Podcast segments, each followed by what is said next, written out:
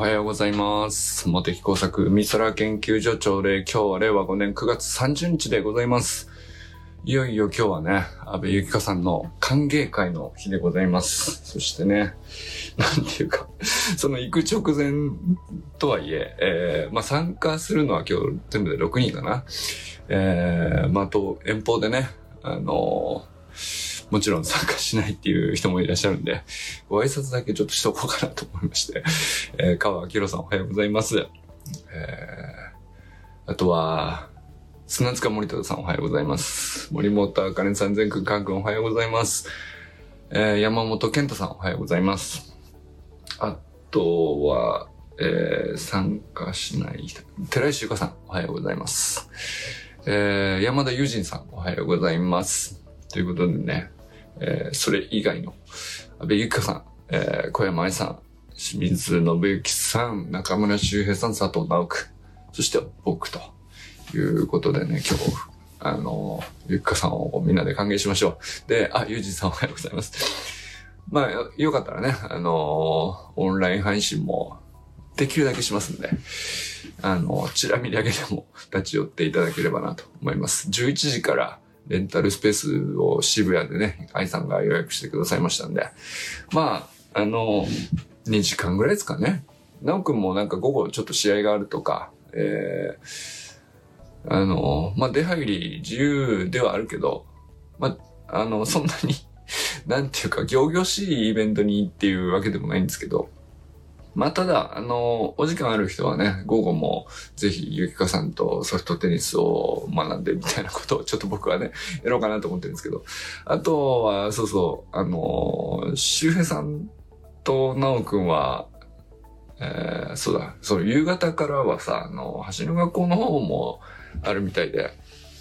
そう、そっちもあるから、まあちょっと僕もね、あのーそっち出れるかな、出れないかな、と、まあ時間によってはね、と思ってたんですけど、まあ、あのー なんだろうな、あのー無理言ったらで、出れそうだなとも思ったのを思ったんですけど、あのまあさすがにね、この日は全部開けとくのが 正しいかなと思って、えー一応まあ行けたとしても、まあ行かないということで、まあ先にご連絡したっていう、まあそういうことですね。まあ、えー、ということで、えーもう、あと2時間ちょっとぐらいなんですけど、えーこの後出ますが、あの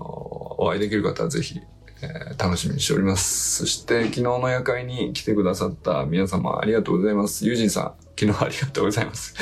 あのお散歩中の野外からだったんですけど、なんかあの反抗期の4分類みたいな話になって、これは意外とありそうでない研究結果に近い、成果にもう近いんじゃないかなとちょっと思ったぐらい結構整理された話になってて面白かったですね。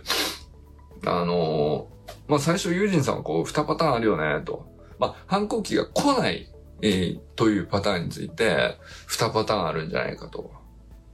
で、まあちょっと抑圧の負荷が強すぎて、もう反発するっていう気力を完全に失っちゃうっていうのと、まあ、あの、そもそも負荷が全くないもんだから、あの、反発をする相手が周りにそもそもいないというね。まあこの2パターン、あの、まあ、後者の方は特に、なんていうのかな、まあ親と直接ぶつかるわけじゃないから、なんていうかまあ単純に仲良しともなるでしょうし、争いごとにはならないから、平和っちゃ平和だし、悪いことじゃないのかなとも思いつつ、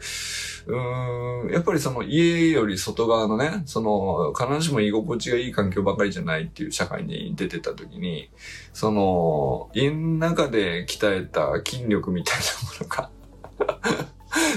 まあ基礎体力として身についてないみたいなことで、後々苦労するっていう可能性はあるだろうなともちょっと思ったんですけど、もうわかんない。そこを追跡してどうこうとかっていう話は、ちょっと、いい加減なこと言えないんですけど、まあ、ただ、その2パターン少なくとも反抗期が来ないっていう現象に対しては、あ確かにそうだなと思いましたよね。で、でも、まあ、前者の方の、あまりにも抑圧の負荷が強すぎて反抗する気力すら失われるっていう、それの場合は、えー、なんていうの、気力はないんだが、あのー、納得してないまんま出ていくことになるんで、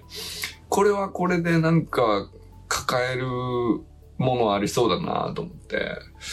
えー、まあ、そうだな、抑圧から解放されてこう、伸び伸びってな、なるかもしれないしね。まあ、それはわかんない。それぞれだと思うんですけど。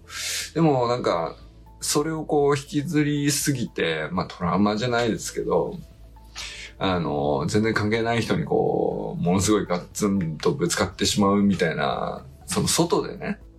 反抗期で反こうしてぶつかるみたいなこと自体を家の中で済ましておけば問題なかったけど、外で行って爆発するみたいな、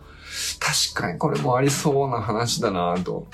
うん、思ったよね。で、まあこれがその、まあだからその裏返しでいくと、反抗期が、まあ今ね、善くんとあかねさんの話になってましたけど、善くんの反抗期において、まあこういうことがありましたみたいな話だったと思うんですけど、もともとね。全くんってめちゃくちゃ健全だよなと思って、その、で、その善くんも、の健全さに対して、まあ、あかねさんものすごいエネルギーは必要だし大変だと思うんだけど、やっぱ、あかねさんのこう対処というか向き合い方も素晴らしいよねっていう話をこうしてて、いや、なんかあの、あかねさんご本人からしたら、称えられてる場合じゃねえんですけどもっていうね、その、大変なんですよっていう状態だというのは重々わかりつつ、いや、めちゃくちゃ森本家いいよねっていう話に昨日ちょっとなっててね。で、その反抗期の中で、えー、反抗期がないので、えー、二パターン。反抗期があるにも実は二パターンあるんじゃねえかというね、話になって、で、周平さんのところの話がちょっと面白かったんですけど、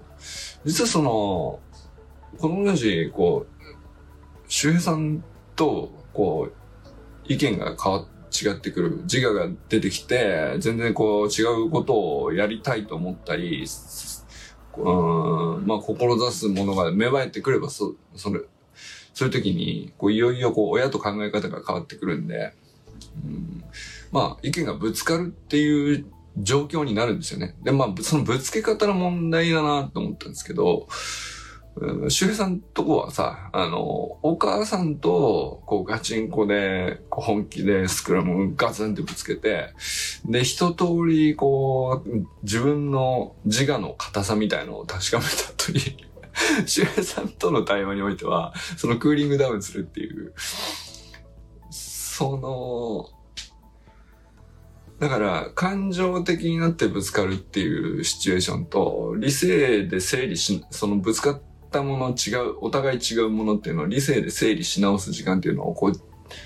まあ人が、お父さんとお母さんっていうこう人が分かれることによって時間帯も分けられて、まあ子供の中でもうまくこう整理ついていくように見えるっていう。まあこれはなんかすごいある意味見事な話だなと思ったんですけど。で、それが例えば、まあ、あかねさんとかだと、それもま、全部一人ででさ、あのー、お母さん一人で全部それを、こう、うん、まあ、全くんのこう、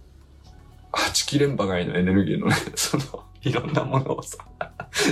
全部受け止めて整理もするんですかっていうので、あの、大変だねってなったんだけど、まあでも実際、あかねさん自身も、その、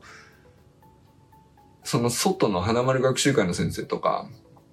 まあ、周りにこう、すごい素敵な大人がいるっていうことを、あかねさん自身がこう PTA で関わったりとか、そのレッドハリケーンゼンの、ただのファンとかサポーターとかっていうんじゃなくて、いろいろ仕掛けてって周りにこう、全の周りにいい大人が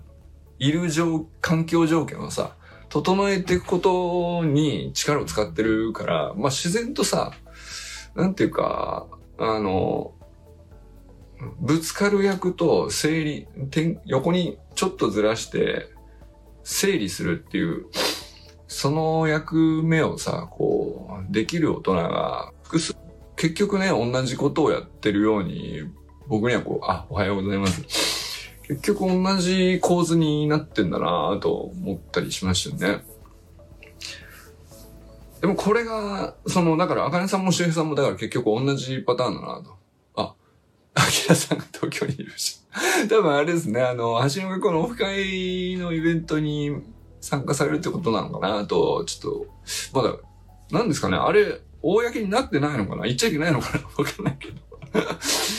まあ、そういうことなんでしょうね。あのひょっとしたらだから僕も新橋に立ち寄れば皆さんにもお顔だけでもっていうことは可能かもしれないですけどね。そう、面白いね。急に夜行バス乗って、急にどうしたみたいな。今国立競技場なんですか？みたいな。そのね、いや、楽しみだよね。なんか、東京に不思議とな、なんか、なんか、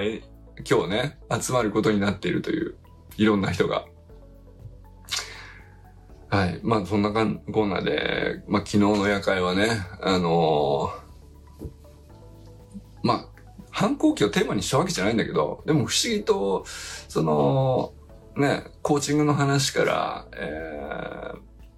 まあ、反抗期の話から、えー、そうだね。なんかその、結局、宇治原さんのさ、野球サロンの方の話までこうちょっと言ったんですけど、最後ね、あの、周平さんと直くんが入ってる野球のね、あの、未来を考えるコミュニティですね。宇治原さんって、あの、まあ、野球の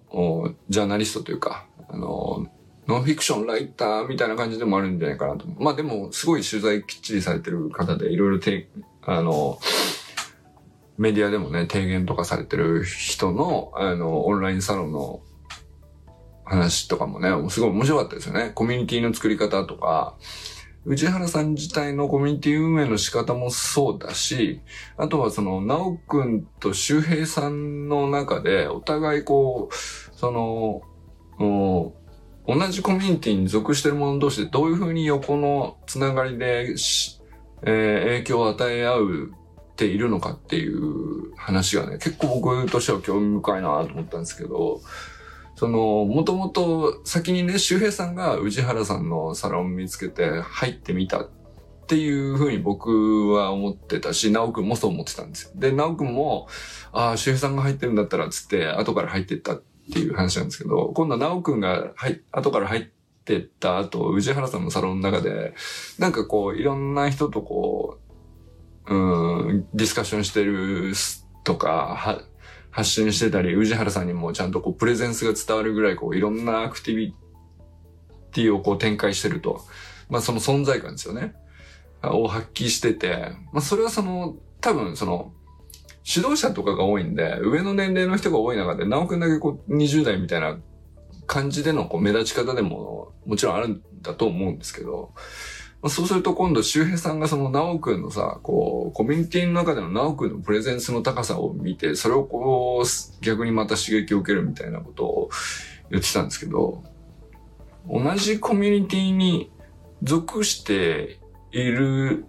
と、お互いにさ、なんていうか、相手のプレゼンスに対してこう、影響を受けて、あ、こういう成長も自分にはこうありなんじゃないかなみたいなことを思いつけるっていうか、だから単純にその、宇治原さんから、うん、知識だとかノウハウだとか考え方とか、そういうコンテンツとしてこう、ね、運営者からこ、その、いろんな成長のきっかけをもらうっていう方向ももちろんあるんだけど、同じコミュニティに属している、つな、なんていうか、すごく横のつながりを意識できるメンバーとして、なおくんの存在があって、そっちからも、あの、良い影響を受け取れるっていう、そこの要素って、あんまりこう意識されないんですけど、そっちはやっぱりでかいなと思いましたね。なんだかんだ言って。うん、うん。だから、その、なおくんと周平さんって、走りの学校のオンラインスクールっていうコミュニティでも一緒だし、で、そこでも横のつながりがあり、で、それきっかけではありながら、モテサコオンラインサロンでも同じコミュニティに属してるっていう形に結果的にはなり、で、その中でも、あれやってる、これやってるって、こう、普段何を考えてるみたいなのが、あの、共有されて積み立てられていくものがこう増えていくと、その全部が全部じゃないんですけど、やっぱりお互いの理解が深まる分だけ影響を受けやすくなるんだと思うんですよね。それそういえば俺もやりたかったなとか 思いつきやすくなっていくんだと思うんですよね。それって、あのーサロンに入る一番こう大きなメリットの一つなのかなと思いましたね。もちろんそのサロンが掲げるこういうものを提供しますよっていうものは第一義的にはすごく大事なことなんでしょうけど、それ、最初それきっかけでしばらくいてみるっていうのはもちろんそうなんだけど、それだけで多分何年もいないと思うんですよね。多分ね。一年以上ずっとそこにいるっていう理由にならなくなってくるじゃないですか。尽きてくると思うんですよ。やっぱりその一人の人から、どんなに詳しい人であっても一人の人からずっと、あのーより詳しい知見を受け取り続けるって、まあ、尽きてくるよね、いつかね。どんなにこう、日々勉強してる人って言って。でも結局、その、同じ人からこう学ぼうと思ったり、同じ人にこう、集おうと思ったきっかけのある者同士のこう横方向の刺激の与え合い方がこう、うまく繋がってくると、やっぱりそっちの影響を受けたり与えたりみたいな、あとは協力したり応援したりとかね。なんかそういうので、あの、学びになったり、うーん、チャレンジのきっかけがこう増えたりとかっていうのは、これはだから無限にずっとこうそこに、そのコミュニティに、えーいた方がいいなって思える理由が増えていくっていうか、そこなんだなっていうのをすごいこう象徴的に昨日感じましたね。昨日の夜会で、ししゅえさんとなおくんが。ものすごいこう、なんていうかな、言語の共有のレベルが高いっていうか、その、通じてんだな、この二人はっていうのがね。あの、時間を共有してるから当たり前なんだけどさ、あの、宇治原サロンでね。で、まあ、それをこう、こっちにもう伝えてくれるだけで、だいぶこう、得した感があるっていうか、そういうもんなんですね。いや、面白かったですね。だから、はい。えー、ちょっと待てよ。あの、もうそろそろ出なきゃいけないんですけど。あの、また後ほどね、あの渋谷から、あのお届けしますんで、えーもしね、そちらに顔を出せる方は、ぜひおいでください。えーということでね、えー川木郎さん、あのスプリントを身につけるに、おすすめ5つテクニックですね。あの周平さんがいろいろこうすでにお答えくださっていますが、あの、一応僕も言っとくか。僕はね、あの、これが効くよっていう意味っていうよりは、お手軽だから、結局、途切れないっていう意味では、僕はね、エースキップをしてます。あの、サッカーとかさ、あの、なんかウォーミングアップやるじゃないですか。なん、どんな場所でも、こう、なんか、あの、別に特別練習とかじゃない時でも、まあ、例えばその洗面所でベースポジションやってるっていうところがまずクリアできたんだったら、次はね、どこ行ってもとりあえず、あの、5秒あったらエースキップやってみるっていう、その、どうですか？まあちょっと5つ全部パッと思いつかないんだけど、とりあえずエースキップをしておきます。ということでね。あの、ユージンさんありがとうございます。ということで行ってきます。あの、オフ会でお会いできる方はまた後ほど、そして、あの、特にいらっしゃる方はぜひね、あの、オンラインか、アーカイブか、あの、Google Meet のルームにもぜひ、あの、遠慮なくね、出入り自由で入っていただければと思いますので、後ほどお会いしましょう。じゃあねー。